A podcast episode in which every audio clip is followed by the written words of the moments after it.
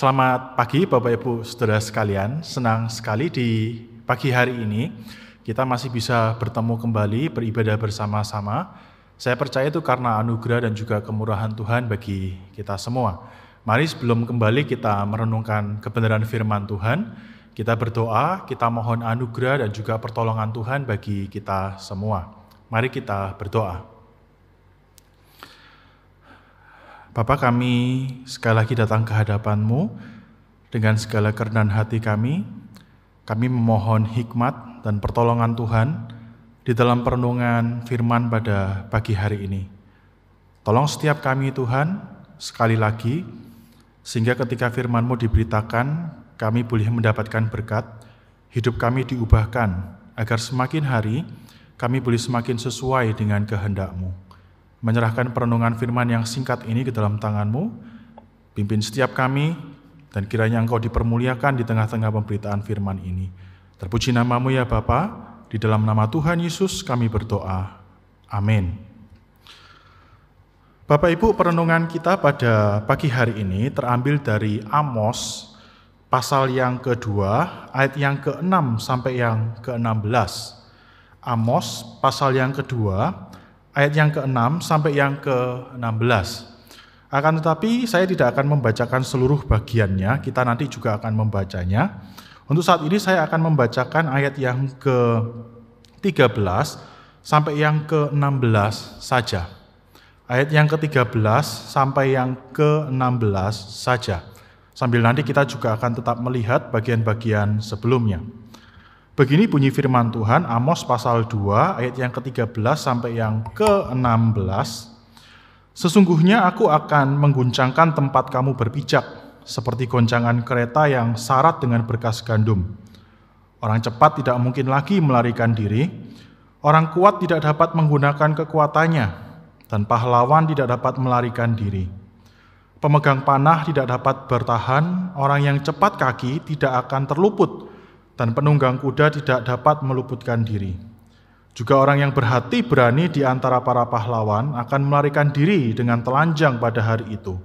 Demikianlah firman Tuhan. Amin. Bapak Ibu Saudara sekalian, ketika saya membaca seluruh kitab Amos dan kemudian saya mencoba menempatkan diri saya sebagai orang Israel pada masa itu, maka harus diakui Bapak Ibu bahwa Amos ini adalah seorang nabi yang bagi kebanyakan orang Israel pada masa itu adalah seorang nabi yang menjengkelkan begitu ya. Bagi kebanyakan orang Israel pada masa itu Amos ini adalah nabi yang mungkin akan membuat hati mereka menjadi panas. Kenapa bisa begitu Bapak Ibu? Ada dua alasan. Yang pertama begini. Amos ini adalah seorang nabi yang berasal dari Yehuda. Dia dikatakan berasal dari Tekoa. Tekoa itu berasal dari Israel Selatan, wilayah kerajaan Yehuda. Dengan demikian Bapak Ibu, Amos ini bukanlah seorang asli Israel, tetapi dia seorang yang berasal dari Yehuda dan kemudian melayani di Israel. Nah, apa pentingnya ini? Pentingnya begini Bapak Ibu. Kalau kita membaca di dalam kitab Raja-Raja, di sana kita menemukan bahwa pada masa Rehabeam, anak dari Salomo, kerajaan Israel itu terpecah menjadi dua, Israel Utara dan Israel Selatan. Nah sesudah perpecahan itu terjadi Bapak Ibu, kedua negara ini, kedua kerajaan ini yang sebenarnya merupakan saudara, ternyata berubah menjadi musuh bebuyutan. Nah Amos jelas bukan seorang yang disukai oleh orang Israel, karena dia merupakan orang yang berasal dari kerajaan lain, dan kerajaan ini merupakan musuh bebuyutan dari kerajaan Israel. Nah alasan yang kedua kenapa kok orang Israel tidak suka dengan Amos, karena begini Bapak Ibu, Amos ini meskipun dia melayani di Israel, tetapi dia justru banyak berbicara melawan bangsa Israel. Amos banyak berbicara secara negatif tentang bangsa Israel.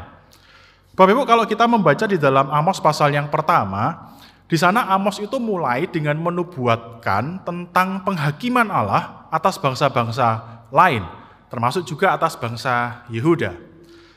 Bapak Ibu sampai di sana kalau saya menjadi orang Israel, ketika Amos menubuatkan penghakiman atas lawan-lawan bangsa Israel, saya itu akan bilang sama Amos begini, Amos, good, good, good, begitu ya. Saya akan senang dengan orang yang seperti itu.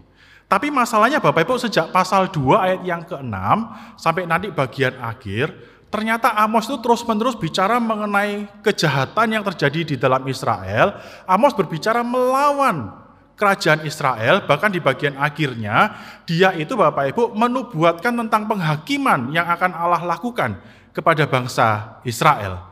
Dengan kata lain Bapak Ibu, ternyata sebagian besar kitab Amos ini berisi nubuatan bukan melawan bangsa lain, tetapi justru melawan bangsa Israel. Saya yakin Bapak Ibu orang Israel yang tadinya bilang good, good, good. Pasti sekarang berubah jadi nyut, nyut, nyut. Begitu ya. Pasti mereka itu jengkel. Makanya tidak heran kalau Bapak Ibu baca di pasal yang ketujuh, di sana Amos itu sempat diusir dari wilayah Israel. Tetapi Bapak Ibu, kenapa Amos perlu berbicara secara keras kepada bangsa Israel? Kenapa dia perlu menubuatkan hal-hal yang begitu tajam terhadap bangsa Israel? Bapak Ibu bagian yang kita baca tadi mulai ayat yang ke-6 ternyata memberitahu kita begini. Ada dua masalah utama yang terjadi di tengah-tengah bangsa Israel. Nah apa saja yang terjadi di sana? Yang pertama begini Bapak Ibu.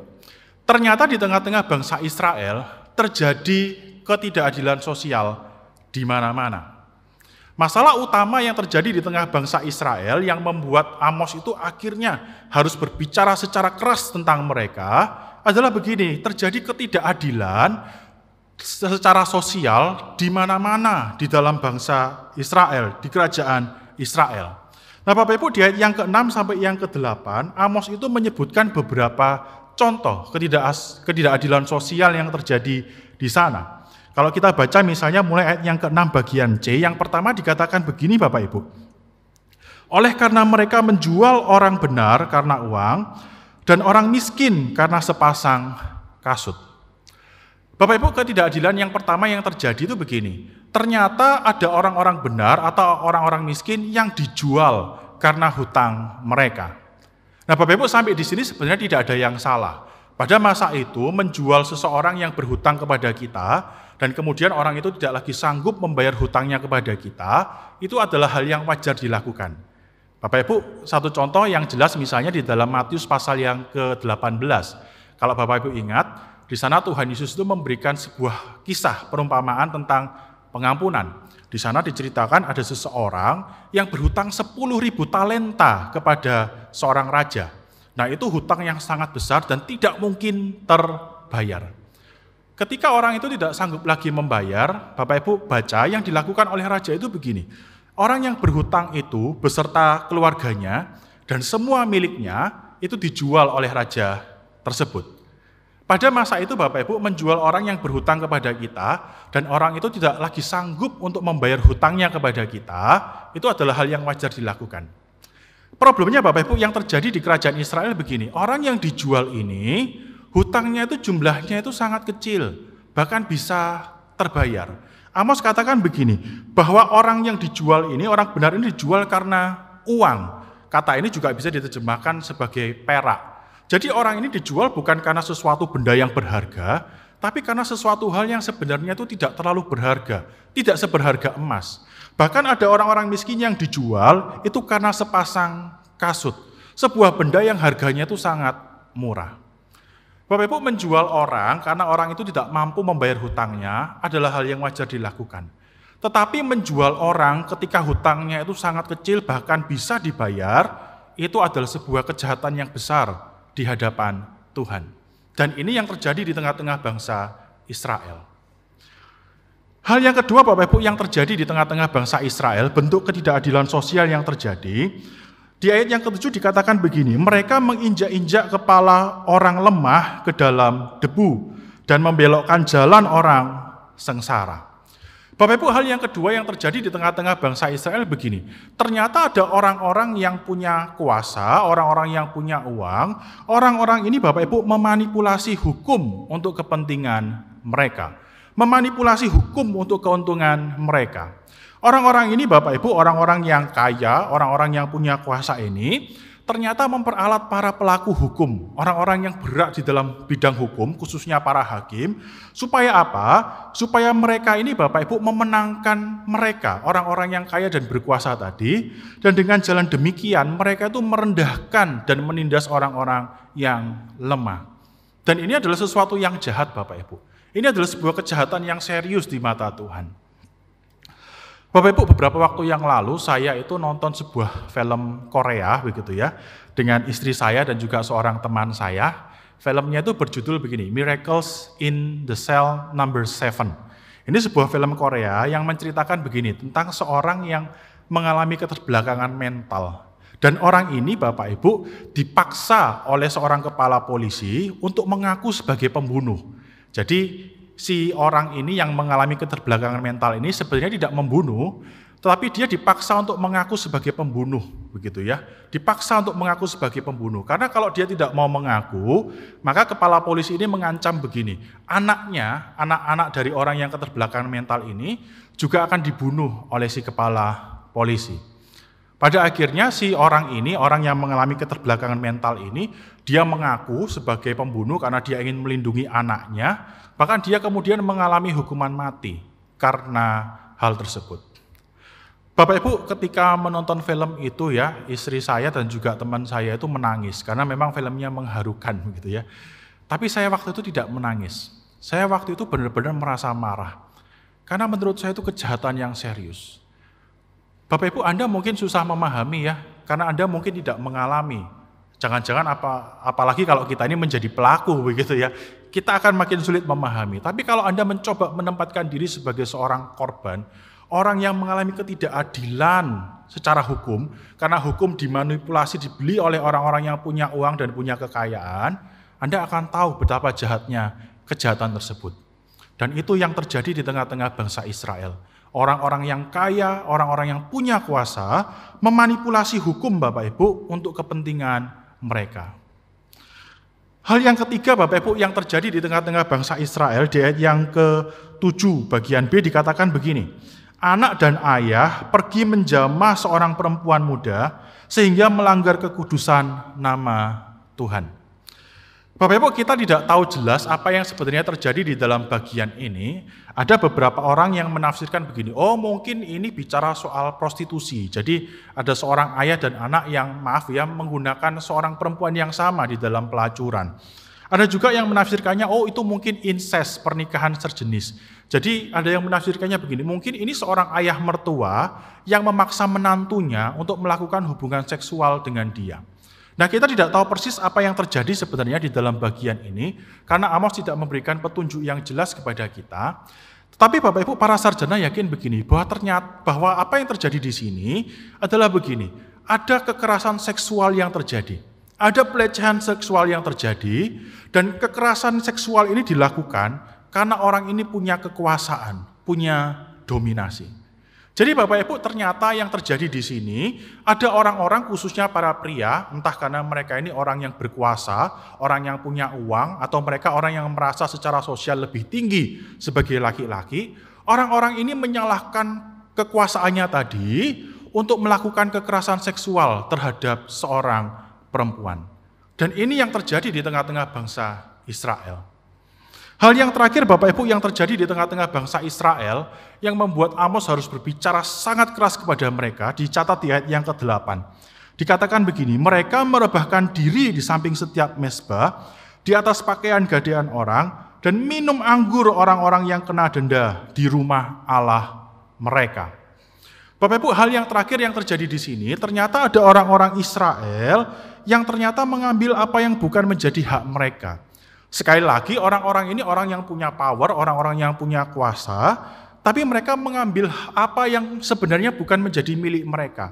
Ada yang mengambil pakaian orang miskin, padahal Alkitab mencatat di dalam Taurat bahwa pakaian orang miskin ini adalah sesuatu yang tidak boleh diambil dari orang miskin. Kemudian juga dikatakan ada yang menggunakan powernya itu untuk mengambil anggur yang sebenarnya itu bukan milik mereka. Bapak Ibu, empat hal yang terjadi di tengah-tengah bangsa Israel.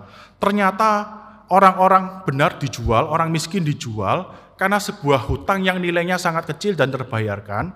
Kemudian ada orang-orang yang memanipulasi hukum untuk kepentingan orang yang kaya dan berkuasa. Kemudian ada kekerasan seksual yang terjadi karena orang-orang yang melakukannya itu punya power, punya kuasa untuk melakukannya. Dan yang terakhir ada orang-orang yang menggunakan kekuasaannya untuk mengambil apa yang bukan menjadi milik mereka. Empat hal ini Bapak Ibu membuat Tuhan berbicara sangat keras kepada bangsa Israel. Bapak Ibu, kejahatan-kejahatan ini merupakan hal yang sangat serius di mata Tuhan. Karena begini Bapak Ibu, yang melakukannya itu ternyata orang-orang yang seharusnya menghadirkan keadilan kepada masyarakat. Tadi kita baca di ayat yang ketujuh bagian A misalnya, ada hukum yang dimanipulasi. Yang melakukannya siapa? Orang-orang kaya bekerja sama dengan para hakim. Para hakim ini yang seharusnya menghadirkan kebaikan, menghadirkan keadilan, ternyata justru menjadi pelaku ketidakadilan. Bahkan Bapak Ibu yang membuat kejahatan ini semakin keji di hadapan Tuhan, kejahatan ini bukan hanya terjadi di dalam wilayah sosial sehari-hari, tapi kejahatan ini juga terjadi di dalam wilayah agama. Di ayat yang ke-8 bagian B dikatakan bahwa ada orang yang minum anggur, orang-orang yang kena denda di rumah Allah mereka. Itu artinya ketidakadilan ini Bapak Ibu juga terjadi bahkan di dalam wilayah-wilayah keagamaan. Karena hal-hal ini Bapak Ibu Tuhan berbicara sangat keras kepada bangsa Israel. Ada ketidakadilan sosial yang terjadi di mana-mana, yang dilakukan oleh orang-orang yang seharusnya menghadirkan keadilan, bahkan Bapak Ibu, kejahatan ini terjadi bukan hanya di dalam wilayah sosial, tapi juga di dalam wilayah keagamaan. Ini hal yang pertama yang membuat Amos berbicara sangat keras kepada bangsa Israel. Hal yang kedua Bapak Ibu yang membuat Amos berbicara sangat keras kepada bangsa Israel adalah begini. Karena ternyata orang-orang Israel ini menolak dan melawan Allah. Orang-orang Israel ini menolak dan melawan Allah. Bapak Ibu kalau kita membaca di ayat yang ke-9, di sana Tuhan itu mengingatkan orang Israel, ayat yang ke-9 dan yang ke-10, mengingatkan orang-orang Israel tentang apa yang telah dia lakukan di masa yang lampau. Di ayat yang ke-9, Bapak Ibu, Tuhan mengingatkan orang Israel tentang apa yang dia lakukan pada zaman Yosua. Di masa itu Bapak Ibu Tuhan itu memimpin orang Israel sehingga mereka bisa menang melawan orang-orang asli yang tinggal di dalam wilayah Kanaan. Padahal orang-orang yang ada di sana merupakan orang-orang yang sebenarnya jauh lebih kuat dan lebih hebat dari mereka. Tapi ternyata karena penyertaan Tuhan, orang-orang Israel ini bisa mengalahkan bangsa-bangsa yang jauh lebih hebat dan lebih kuat dari mereka, bahkan akhirnya bisa memiliki tanah yang menjadi milik mereka. Di ayat yang ke-10 Bapak Ibu Tuhan sedikit mundur mengingatkan tentang apa yang dia lakukan pada masa Musa. Pada masa Musa. Di sana dikatakan Tuhan itu menuntun orang Israel keluar dari Mesir. Bahkan selama 40 tahun perjalanan mereka di padang gurun, Tuhan itu yang memimpin mereka, Tuhan yang menyertai mereka. Nah Bapak Ibu, karena Tuhan sudah melakukan hal-hal yang besar di dalam kehidupan mereka, di dalam sejarah mereka di masa lampau, maka seharusnya seharusnya responnya orang Israel itu adalah bersyukur kepada Allah dan melayani Dia. Karena kemurahan yang telah Allah lakukan, perbuatan besar yang telah Allah lakukan, maka seharusnya orang Israel itu bersyukur kepada Allah dan melayani Allah Bapak Ibu. Itu respon yang seharusnya. Tetapi sayangnya yang dicatat oleh Amos respon orang Israel berbeda. Di ayat yang ke-11 dan ke-12, Amos katakan begini, Ketika Allah itu mengirimkan para nazir, nazir ini orang-orang yang punya fungsi mirip seperti hakim begitu ya, meluruskan apa yang terjadi di tengah-tengah bangsa Israel, menghadirkan keadilan dan kebaikan di tengah-tengah bangsa Israel. Ternyata di ayat yang ke-12 yang dilakukan oleh orang-orang Israel itu begini. Mereka itu mendorong supaya para nasir itu tidak melakukan janji kenasirannya, melanggar janji kenasirannya. Kemudian dikatakan ketika Tuhan membangkitkan nabi-nabi untuk mengoreksi orang Israel, yang dilakukan oleh orang Israel begini, mereka melarang nabi-nabi itu berbicara atas nama Tuhan. Dengan kata lain begini Bapak Ibu, ketika Tuhan mengirimkan orang-orangnya, utusannya kepada bangsa Israel, bangsa Israel itu melawan dan menolak mereka. Dan pada akhirnya mereka bukan hanya melawan dan menolak orang-orang utusan Allah, tapi mereka melawan dan menolak Allah.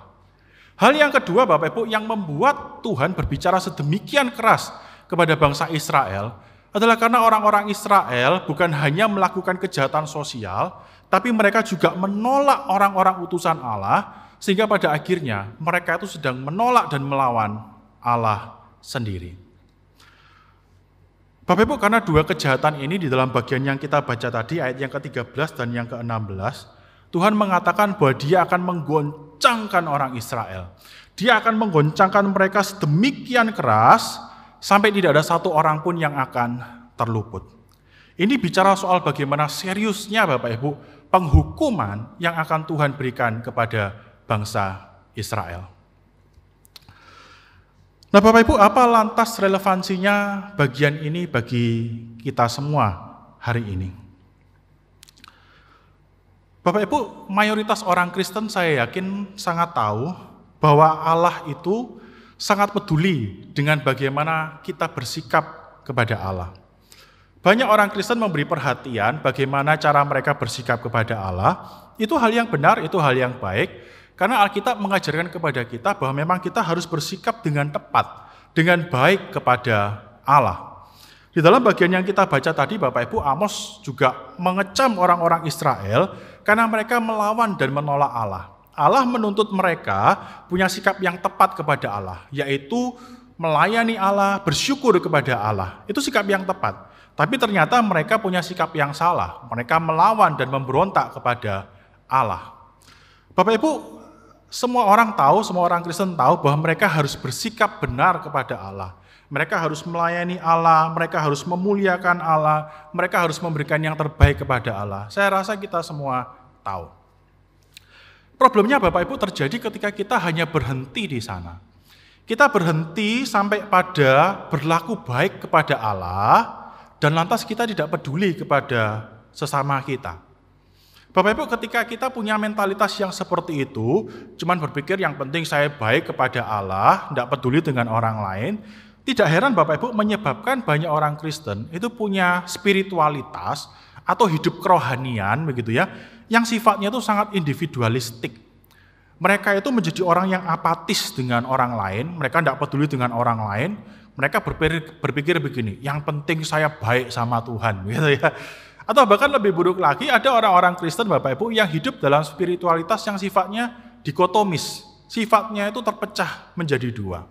Mereka itu berpikir begini, semakin sesuatu dianggap dekat dengan Allah, mereka akan melakukannya dengan baik. Tapi ketika sesuatu itu dianggap lebih jauh, tidak terkait dengan Allah, maka sikap asli mereka atau karakter asli mereka itu jadi muncul begitu ya. Bapak Ibu, saya pernah kenal seorang AI begitu ya, seorang ibu begitu ya. Ini bukan jemaat GKA Gloria, karena jemaat GKA Gloria baik-baik begitu ya. Nah ini saya kenal waktu saya masih masih melayani di gereja Pentakosta. Bapak Ibu tahu saya lahir dari dari gereja Pentakosta. Nah saya kenal seorang ibu.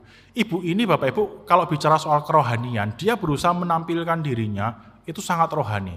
Jadi karena dia orang Pentakosta ya, tiap kali berdoa begitu tutup mata begitu ya. Oh, dia langsung berbahasa roh gitu ya. Do re mi fa sol, do re mi fa begitu ya. Berbahasa roh. Tiap kali doa itu bahasa rohnya kenceng. Tapi Bapak Ibu ternyata mulut yang sama, yang tiap kali doa berbahasa roh, kalau marah sama pegawai-pegawainya, wah itu mengerikan begitu ya. Dia itu kalau marah Bapak Ibu ya, bahasa kebun binatang, bahasa Jurassic Park itu keluar semua ya. Jadi semua binatang dari kucing, anjing, babi, dinosaurus, brontosaurus, T-Rex itu keluar semua Bapak Ibu. Mengerikan kalau dia tuh marah. Bapak Ibu, selama Anda punya mentalitas seperti itu, cuman berpikir yang penting baik kepada Tuhan, sesama itu tidak penting, Anda akan menjadi orang-orang yang seperti itu. Sayangnya itu bukan ajaran firman Tuhan ya. Sayangnya itu bukan ajaran firman Tuhan. Bapak Ibu, Tuhan itu memang sangat peduli dengan bagaimana sikapmu kepadanya, jelas. Tapi Bapak Ibu, Tuhan juga tertarik, Tuhan juga memperhatikan dengan serius bagaimana cara kita memperlakukan sesama kita. Atau khususnya dalam konteks Amos ini begini Bapak Ibu, bagaimana cara Anda mempergunakan power yang Anda miliki, entah itu kekayaan Anda, entah itu kedudukan Anda, entah itu kecerdasan Anda, atau hal-hal lain yang membuat Anda itu di atas angin dibandingkan orang lain, bagaimana cara Anda mempergunakan hal-hal itu kepada orang lain, nah itu juga menjadi perhatian yang serius di hadapan Allah. Bagaimana caramu menggunakan powermu itu menjadi perhatian yang serius di hadapan Allah, bagi Allah. Nah Bapak Ibu sayangnya problemnya begini, ketika bicara soal power ternyata kita semua ini lemah. Di dalam sejarah Bapak Ibu selalu muncul orang-orang yang ketika punya power, entah punya uang, entah punya kekuasaan, entah punya kepandaian dan sebagainya, mereka menggunakannya itu justru untuk menindas orang lain, untuk mengintimidasi orang lain, bahkan melakukan berbagai macam kejahatan. Lebih menyedihkan lagi Bapak Ibu, hal ini terjadi bukan sekedar di luar sana, kepada orang-orang yang tidak mengenal Tuhan, sejarah juga mencatat banyak orang-orang Kristen, orang-orang yang mengenal Tuhan, ternyata juga melakukan hal yang sama. Punya power, tapi ternyata mempergunakan power itu untuk berbuat kejahatan, melakukan ketidakadilan, melakukan penindasan kepada orang lain. Bapak Ibu, tahun lalu kekristenan itu diramaikan karena berita tentang seorang apologis yang sudah meninggal yang bernama Raffi Sakarias begitu ya. Tahun 2015, 2016 atau 2017 kalau saya tidak salah, Raffi ini Bapak Ibu sempat dituntut oleh sepasang suami istri. Raffi ini seorang pembicara yang sangat terkenal. Saya yakin banyak di antara Bapak Ibu yang tahu nama ini Raffi Sakarias. Nah Bapak Ibu tahun 2015 sampai 2017 saya lupa tahun berapa tepatnya. Raffi ini sempat dituntut oleh sepasang suami istri karena dia itu dituduh melakukan pelecehan terhadap si istri. Si istri yang yang melaporkan itu, bukan istrinya Raffi, istrinya orang lain. Nah, si istri itu mengatakan begini, si perempuan ini mengatakan begini, bahwa Raffi itu kerap, maaf ya, mengirimkan gambar-gambar yang tidak pantas begitu ya, kepada si perempuan ini. Bahkan Raffi itu juga memaksa si perempuan ini juga mengirimkan gambar-gambar dirinya tanpa pakaian begitu ya, yang tidak pantas kepada Raffi. Nah waktu itu Bapak Ibu tuntutannya itu berlalu begitu saja. Raffi di hadapan umum mengaku saya tidak pernah melakukannya, saya dijebak dan sebagainya. Kasusnya menguap begitu saja. Tahun lalu Raffi ini meninggal, Bapak Ibu, Raffi Sakarias meninggal, dan kemudian orang-orang itu memunculkan kembali kasus lama ini, bahkan sebuah kasus yang lain juga dimunculkan. Jadi ada beberapa orang itu yang menuduh begini, bahwa Raffi ini, dia ini punya sebuah panti pijat di daerah Atlanta, Georgia sana. Nah, Raffi ini ternyata dituduh melakukan pelecehan seksual kepada para terapis yang ada di panti pijat yang dia miliki.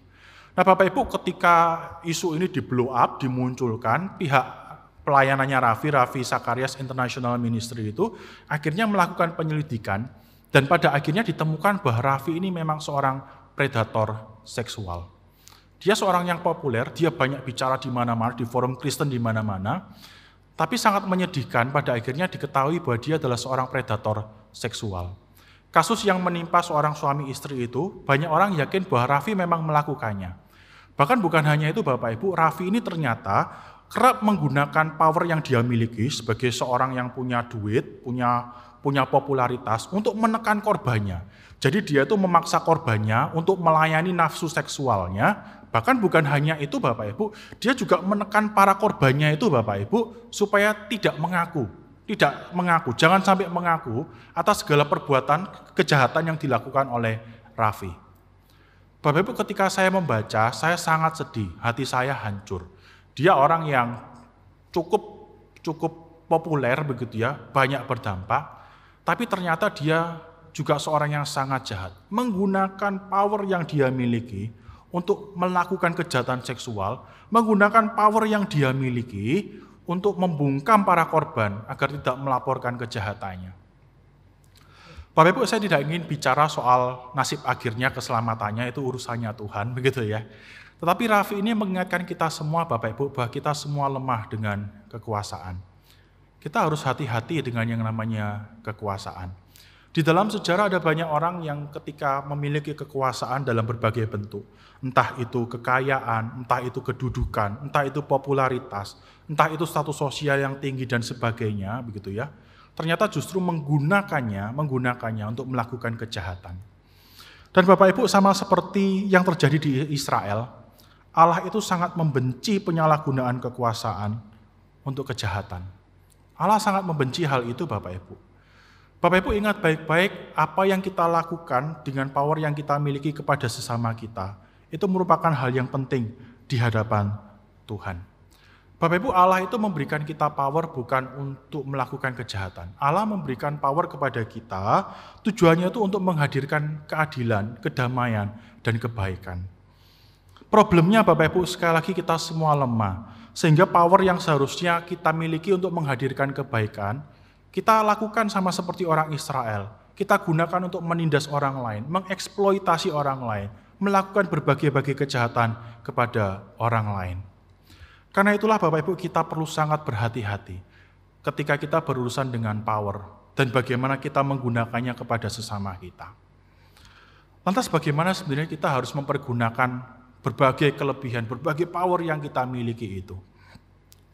Bapak Ibu, menurut saya tidak ada contoh yang lebih baik dari Tuhan Yesus sendiri.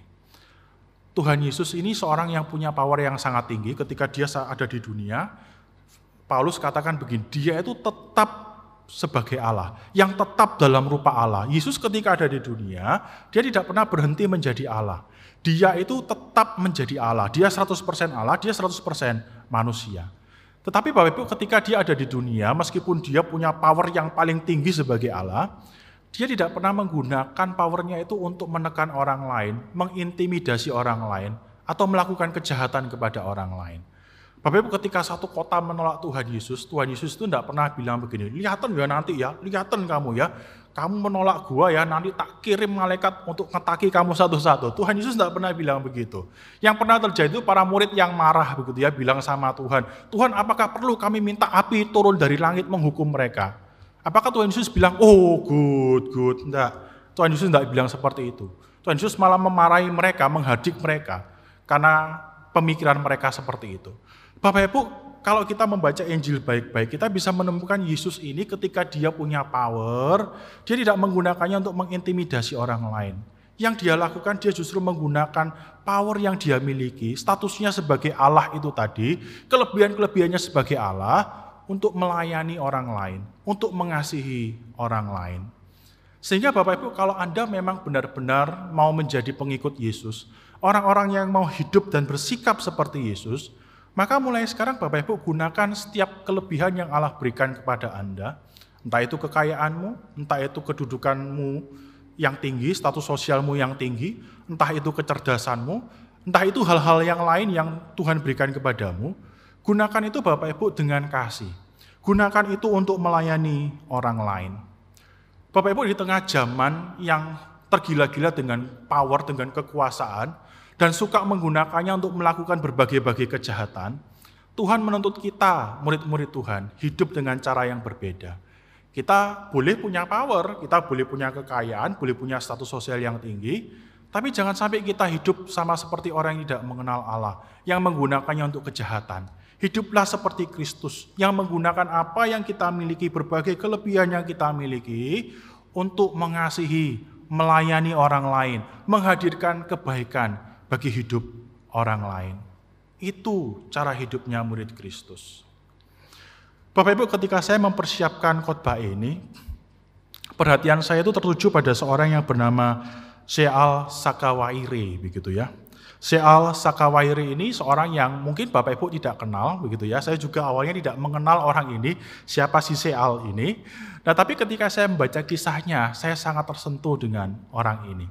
Seal ini seorang yang berasal dari Nigeria, Bapak Ibu. Dia merupakan CEO dari sebuah perusahaan. Jadi dia seorang yang sebenarnya punya power ya, dia punya kekayaan, dia juga punya status sosial yang tinggi. Apa yang luar biasa Bapak Ibu, si Seal ini punya satu kebiasaan yang unik. Kebiasaannya begini, dia itu setiap satu minggu sekali, dia akan pergi ke rumah sakit. Tujuannya apa?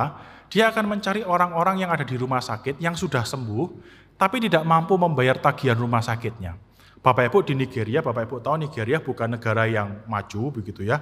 Sehingga ada banyak orang itu bergumul dengan masalah kesehatan, bagaimana membiayai eh, pengobatan mereka. Nah, si sial ini menggunakan kekayaan yang dia miliki, dia pergi ke rumah sakit-rumah sakit, dia cari orang-orang yang sudah sembuh tapi tidak bisa bayar gitu ya. Dan dia lunasi hutang orang tersebut. Ada satu cerita yang saya baca, ada orang yang sudah sembuh, tapi sampai dua bulan dia belum bisa keluar dari rumah sakit Bapak Ibu. Kenapa? Ya karena dia belum bisa melunasi tagihan rumah sakitnya. Si Sial ini datang dan dia membayar lunas tagihan orang tersebut. Apa yang luar biasa Bapak Ibu, Sial melakukannya tanpa pernah mau diketahui. Orang-orang akhirnya mengetahui karena dia sudah terlalu sering melakukannya, begitu ya. Tapi Sial melakukannya itu secara diam-diam. Dia bahkan berkata begini, setiap kali dia melakukannya, melunasi hutang seseorang, hutang rumah sakit seseorang, dia itu langsung pergi. Dia tidak mau orang itu mengenal siapa dia. Pada akhirnya dia memang dikenal begitu ya. Karena dia sudah terlalu banyak melakukannya. Apa yang membuat saya tersentuh Bapak Ibu? Si Seal ini adalah seorang anak Tuhan. Dan apa motivasi yang membuat dia melakukannya? Dia katakan begini, saya mau melakukannya karena saya mencintai Tuhan. Bapak Ibu, orang-orang Kristen seharusnya menjadi orang-orang yang seperti itu. Menggunakan apa yang dia miliki bukan untuk melakukan kejahatan, tapi justru untuk melakukan kebaikan, menghadirkan kebaikan bagi orang lain. Bapak Ibu kita mungkin tidak harus seperti Seal ya, yang yang yang bayari utang rumah sakitnya orang begitu ya. Mungkin uang kita tidak sebanyak itu, tapi mungkin Anda punya hal-hal lain yang Anda bisa gunakan untuk menghadirkan kebaikan bagi orang lain. Apa pun itu Bapak Ibu, ketika Allah mempercayakannya kepada kita, lakukan itu untuk menghadirkan kebaikan orang lain, untuk mengasihi dan melayani orang lain. Bapak Ibu, sekali lagi kita hidup di tengah zaman yang rusak, zaman yang tidak benar begitu ya yang tergila-gila dengan kekuasaan dan lantas mempergunakan kekuasaan itu untuk menindas, menekan orang lain, melakukan berbagai macam kejahatan dengan kekuasaan itu, dengan power itu. Tapi Bapak Ibu hari ini kita diingatkan bahwa ternyata Tuhan itu peduli bukan hanya dengan cara kita bersikap kepada Tuhan. Tuhan juga peduli bagaimana cara kita bersikap kepada orang lain. Khususnya bagaimana cara kita itu mempergunakan power-power yang kita miliki itu loh untuk memperlakukan orang lain. Bapak Ibu, Tuhan peduli, peduli dengan bagaimana caramu bersikap kepada Tuhan. Tapi Tuhan juga peduli dengan bagaimana caramu sebagai majikan memperlakukan pembantu-pembantumu. Tuhan peduli dengan bagaimana sikapmu kepada Tuhan. Tapi Tuhan juga peduli dengan bagaimana caramu sebagai atasan memperlakukan karyawan dan bawahanmu. Bapak Ibu, Tuhan itu peduli dengan bagaimana caramu memperlakukan Tuhan, sikapmu kepada Tuhan.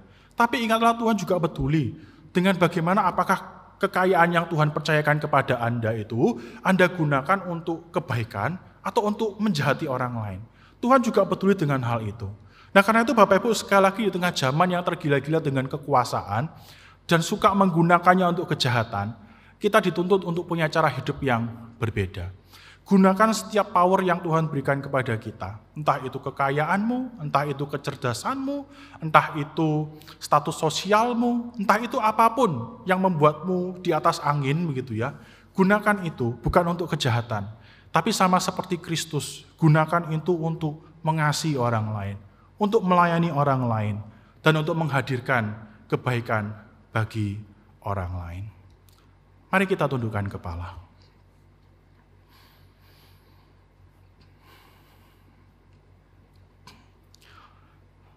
Ya Allah, kami sungguh sadar betapa kami ini lemah dengan sesuatu yang disebut sebagai power.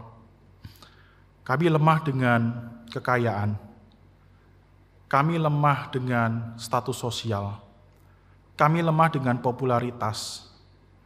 Kami lemah dengan berbagai macam hal. Bukan hanya karena kami tergila-gila dengan hal itu, Tuhan, tapi karena sering kali ketika kami memilikinya, kami mempergunakannya untuk melakukan hal-hal yang bertentangan dengan kehendak-Mu. Hari ini kami bersyukur Engkau mengingatkan kami bahwa Engkau bukan hanya peduli tentang bagaimana sikap kami kepada Engkau, tapi Engkau juga memperhatikan dengan seksama, dengan serius, bagaimana cara kami mempergunakan apa yang ada di tangan kami untuk kebaikan orang lain. Ampuni kami Tuhan, ketika kami mempergunakan apa yang ada di tangan kami untuk menindas orang lain, untuk berbuat kejahatan kepada orang lain, untuk menekan orang lain, untuk membuat hidup orang lain menjadi rusak. Tuhan ampuni kami, ampuni kami. Dan kiranya Engkau menolong kami hari ini, agar kami menuruti teladan Kristus, yang mempergunakan power yang dia miliki itu untuk mengasihi, untuk melayani, dan untuk menghadirkan kebaikan bagi orang lain. Roh Kudus tolong kami yang lemah. Kiranya kebenaran firman yang disampaikan pada pagi hari ini sungguh-sungguh mengubah kehidupan kami. Sehingga di tengah zaman yang tidak benar ini, kami boleh didapati hidup sebagai orang-orang yang benar, yang menampilkan dan menghadirkan Allah kepada orang-orang di sekeliling kami. Terpuji namamu ya Bapa, dengar doa kami, di dalam nama Tuhan Yesus kami berdoa. Amin. Tuhan memberkati.